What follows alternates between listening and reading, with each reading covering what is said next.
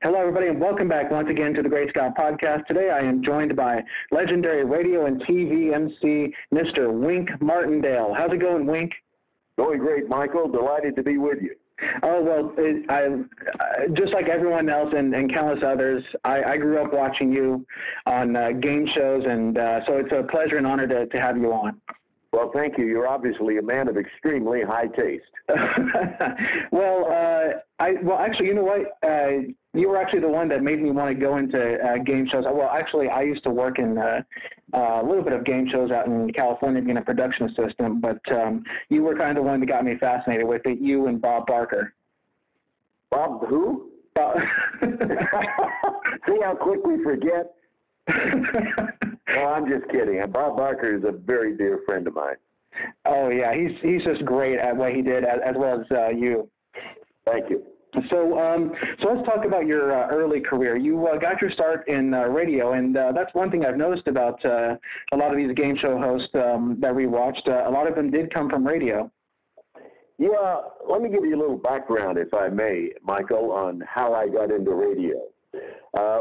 when I was about seven or eight years old, I was fascinated, literally fascinated, that you could talk into one of these things called a microphone, and if you had a radio speaker at the other end, uh, people could hear you. It fascinated me. And so from a very young age, I wanted to be, quote unquote, on the radio.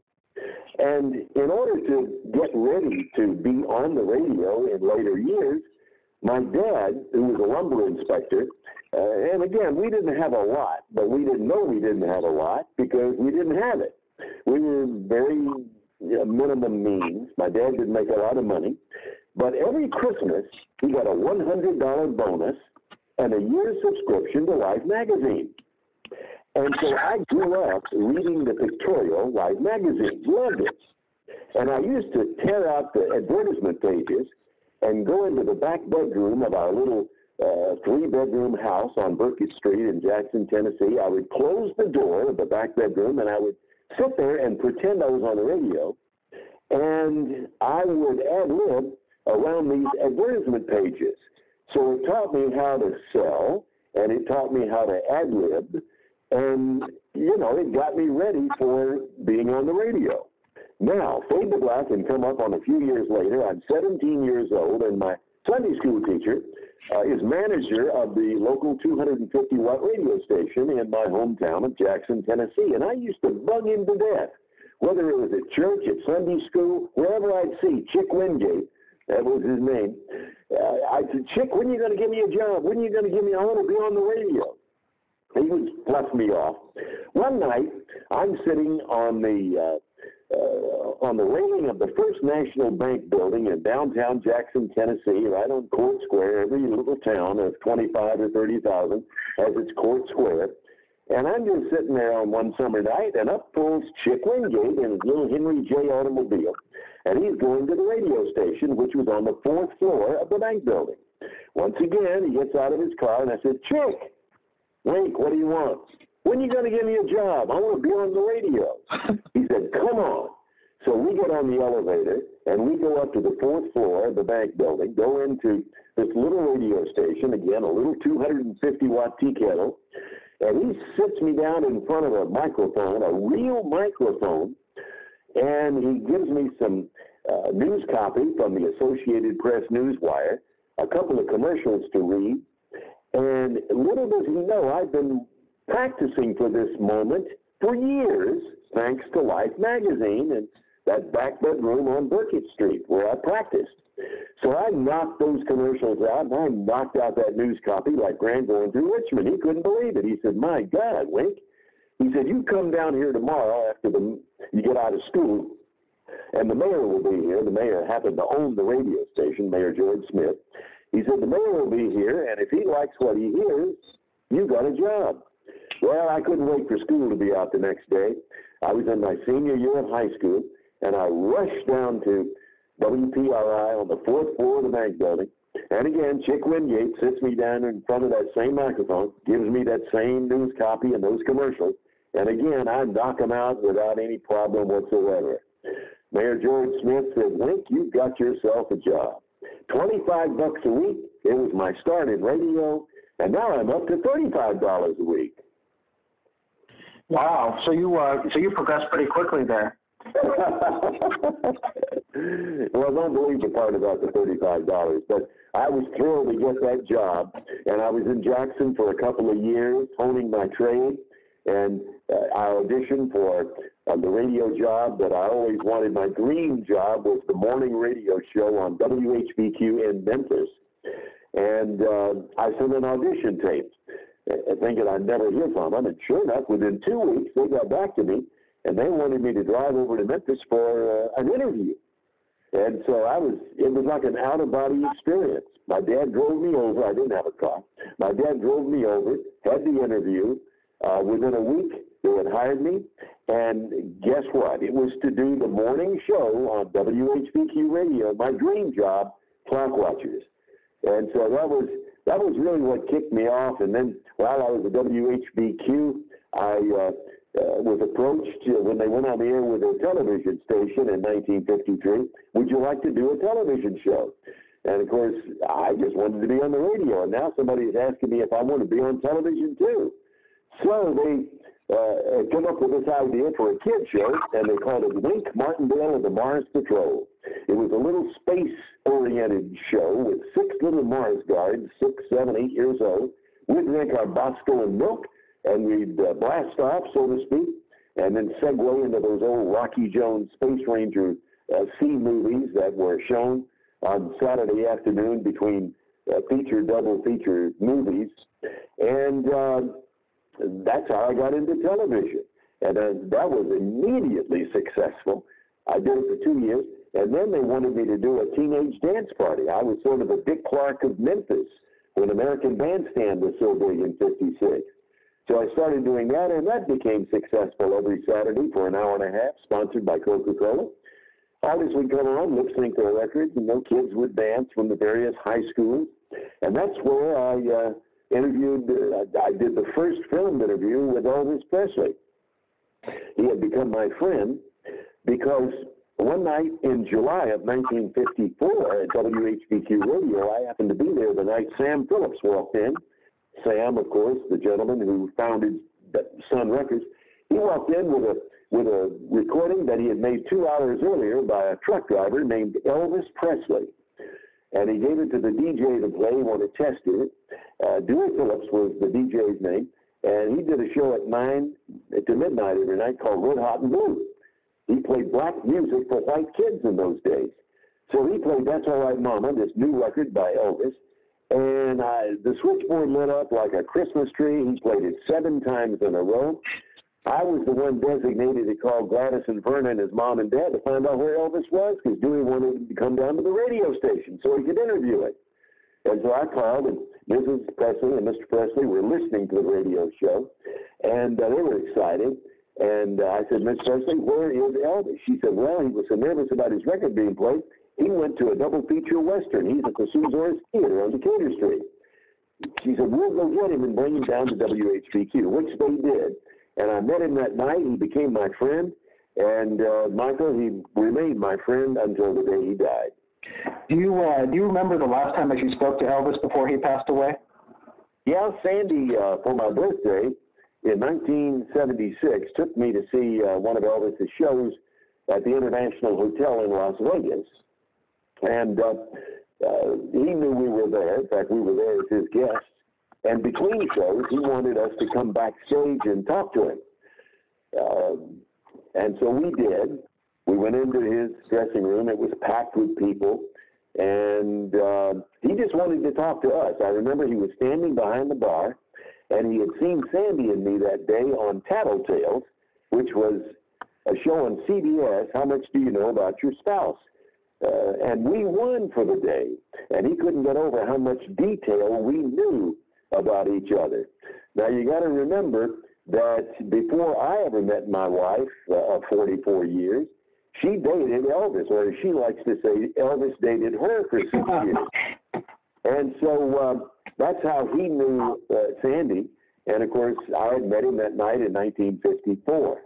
And I'll never forget something he said Michael, that I never forgot.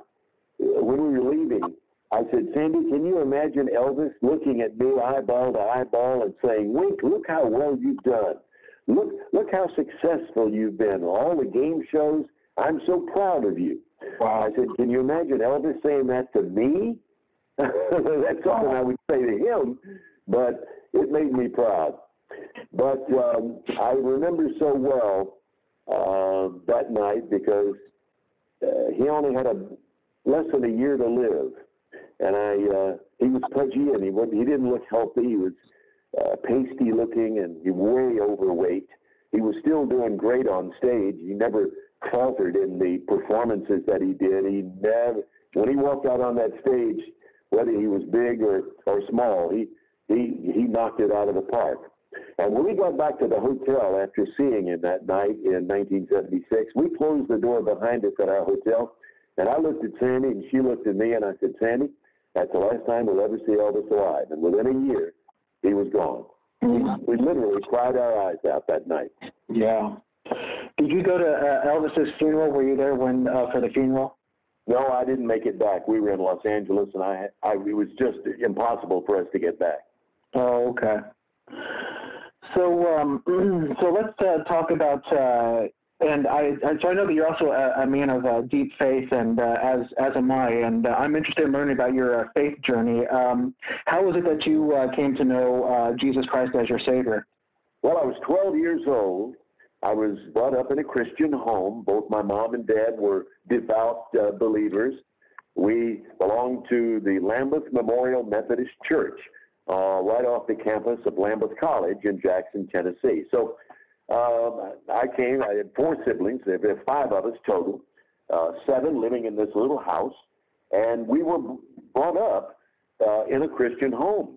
And we were taught to go to church on Sunday, whether we really felt like it or not. Yeah. you know, there are some days you get up and go, oh, I got to go to church. we put on our, our Sunday best, and we'd go to church on Sunday morning, We'd go to Sunday school, first of all, then church, and then on Sunday night, we would go back to Sunday night services. Yeah. And on Wednesday night, we went to prayer meeting.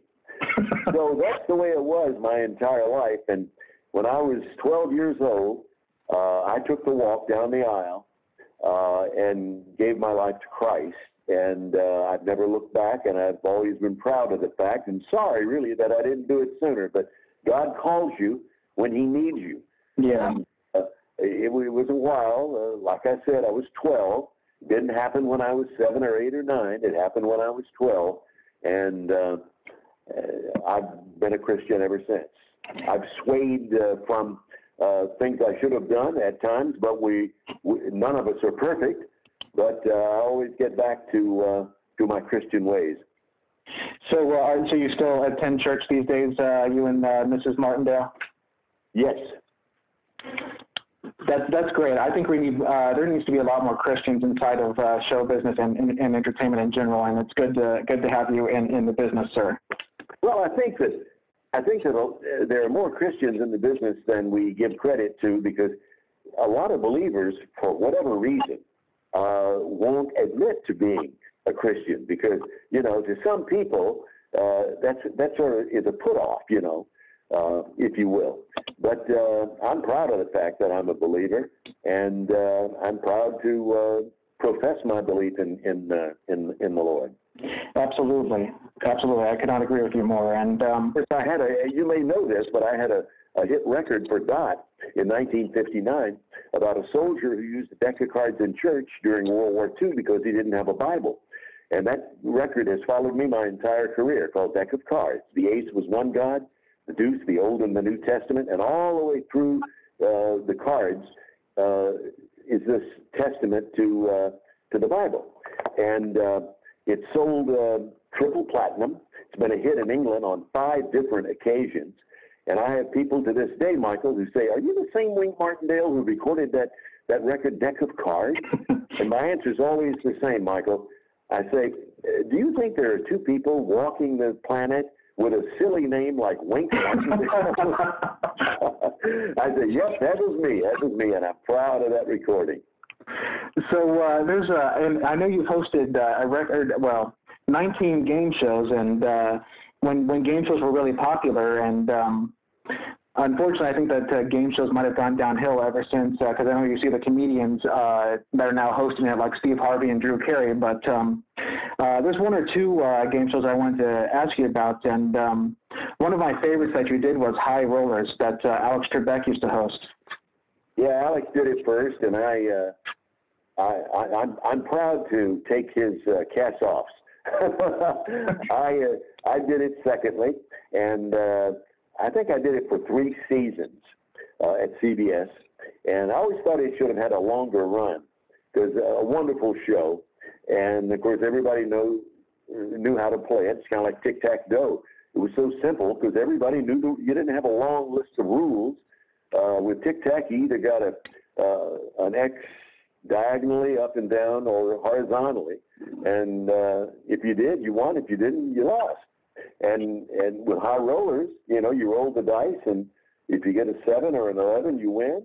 And if you come up with a magic number and you roll it before you, if you roll a seven or eleven before you hit your number, you lose. You know, yeah. you don't have you don't have to explain that. Everybody knows how that's played. But I always enjoyed high rollers, and uh, it was it has to be among my top three of, of, of my all-time favorites. By the way, I didn't host 19 shows. Uh, I think you mentioned that. I either hosted or produced uh, a total of 21. Or 21, yeah. Yeah. My, my apologies there, sir. That's okay, but you know, I did, you know what I tell people is I, I did so many shows because I never could hold a job. Oh. there's there's quite a few hosts like you uh, like you there, Mr. Martindale. So, uh, oh, well, call me Mr. Martindale now. I feel old enough. Call me Wink.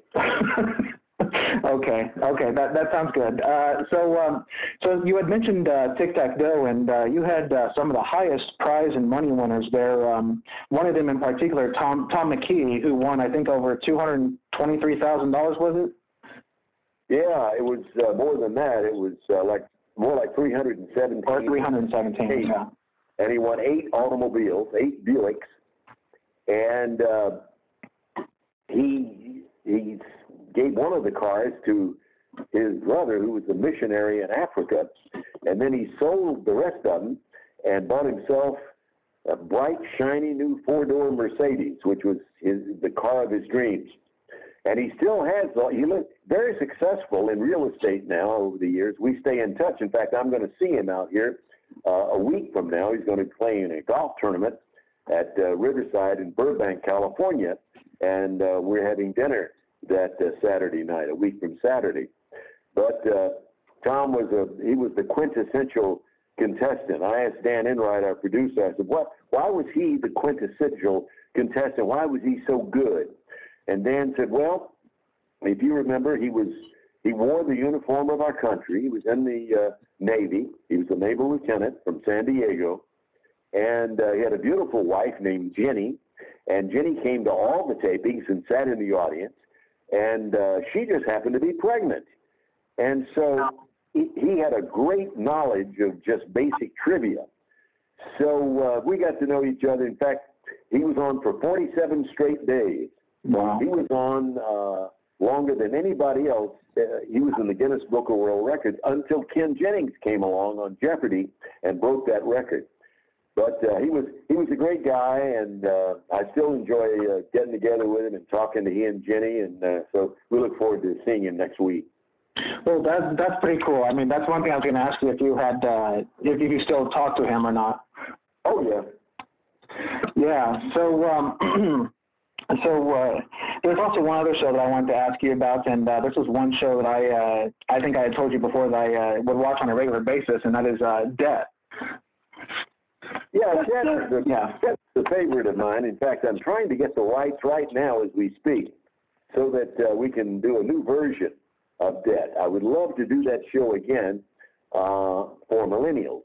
Maybe call it Millennial Debt. Oh, Uh, yeah. pay off uh, college debt instead of credit card debt as we used to. so I, uh, I'm still very much interested in debt. It's owned by the Disney uh, organization, and it's kind of hard to get rights from them. Right. And, but we're working at it, and uh, don't be surprised if you see debt back on the air one of these days. I would I, I would absolutely love that. I'd be reliving my childhood pretty much. Well, good. Good. Yeah, yeah. So, um, so Wink, uh, what do you? Uh, so when you're not working, what do you like to do in your free time um, when you're not working, or that, or things take over a lot of your time? Well, we, uh, my wife and I, uh, been married for 44 years. We have lived in the same home in Calabasas, California, for 25 years. And just uh, three days ago, uh, we finally decided to downsize. We had this big home, 6,000 square feet, two oh, people. And so we put it on the market. And uh, we have uh, made an offer on a home in Palm Desert, California, down by Palm Springs. So uh, we're going to be, uh, I guess, well, by the end of this year, we'll be uh, residents of uh, in the desert. I love it down there. And you asked me what I like to do. I I used to play a lot of tennis. I don't play golf, but uh, they have great tennis courts there, and I fully expect to get back into uh, playing some uh, doubles tennis with uh, members of the country club that we'll be a member of. But that's what I like to do, and I'm still involved, as, as you might imagine, in developing game shows. And um, that's what I like to do. I, somebody asked me just about a week or so ago, did you ever think about retiring? And I always use a, a phrase that uh, Art Linkletter used years ago. I plagiarized what he said. Somebody asked him, said, Art, do you ever think about retiring? He said, retire from what? Hell, I'm not tired. Yeah. and that's the way I feel. I enjoy I enjoy the battle. I enjoy climbing the mountain and trying to sell things and do things. And it's still exciting to me. Someone had asked uh, Milton Berle one time, um, "Are you going to retire, Uncle Milty?" And Uncle Milty went, "To what? What, what, what would I be retiring to? Because I pretty much do everything as it is that I'd be doing in retirement." Yeah, what do you do when you retire? How much golf can you play? How much tennis can you play? You know, you need you need something to keep the old mind active. Right, absolutely. And uh, so, so you're going to be moving down there, and uh, so what do you what do you think of uh, game shows today uh, as opposed to when when you hosted them? Well, I think uh, there are still some good game shows. Family Feud is one of the best games ever created, and it's pop, more popular than ever. Um, I don't particularly like what they've done with Match Game. Oh yeah, yeah. No, and uh, but I love uh, Michael Strahan doing uh, $100,000 Pyramid, I think he does a terrific job. So you mentioned a while ago not many game shows on the air. Actually, quite a few game shows on the air and some new game shows on Game Show Network. Uh, but I, uh, you know, game shows, as I always point out, have been around since the early days of radio. And game shows will always be a staple on television, whether uh, whether it's it's an original game or a classic game like tic-tac-toe, they're talking about bringing that back. In fact, I'm trying to get the rights to that to do a new version of tic-tac-toe. Uh, I wouldn't necessarily be the host, but I'd love to produce that. But uh, I like. I don't watch a lot of game shows. I don't. I don't watch a lot of television really. I, I'm into sports. I watch baseball and I watch football, uh, and I watch tennis you know, the Open uh, in uh, New York City, I really enjoyed that with the finals coming up this weekend. Um, but um, television, I don't, I don't spend a lot of time in, in, in front of the television screen. But when I do, and when I do see uh, an occasional game show, I think they do a pretty darn good job. I think Steve Harvey's terrific. Yeah, he uh, he also is a uh, fellow believer as well. Yes, he is. Absolutely. Yeah, yeah.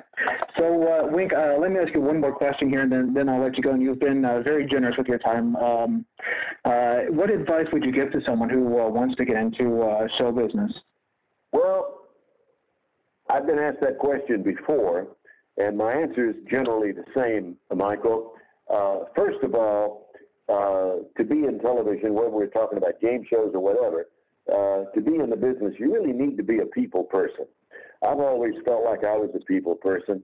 You have to like people. You just have to have a love of, of being around people and, and conversing with people. And I always also like to say, if it is at all possible, get as, as much education as you can, learn as much you can about as many different subjects, whether you go to college or whether you finish high school. Uh, just take get as much education as you can, even just reading, reading uh, history and, and English and uh, bone up on everything you can because it helps you in every way when you're in the tough business that uh, is called showbiz. It ain't easy, and uh, if it were easy, everybody would be in it. I think, but Right. not all that easy. But it's uh, if you have if you have the will and and you have the uh, determination, you can make it. Absolutely. Um, yeah, that's that's really good advice. Yeah, that is really good advice. Like I said, I used to work in uh, at Paramount Studios. Uh, worked on a couple of run-throughs for a game show, but they they never made it to the air, unfortunately. But but it's still a very fun experience to work in game shows. Yeah. Very fun. Well, you can do a lot worse than playing games for a living. Oh, absolutely, absolutely, absolutely. Well, uh, Wink Martindale, thank you so much, sir, for coming on the show. My my uh, my uh, privilege and honor, uh, Michael, and uh, we'll do it again someday. Well, thank you, sir. God, God bless you, sir, and uh, tell Mrs. Martindale hello for me. Will do. God bless. Bye. right, bye.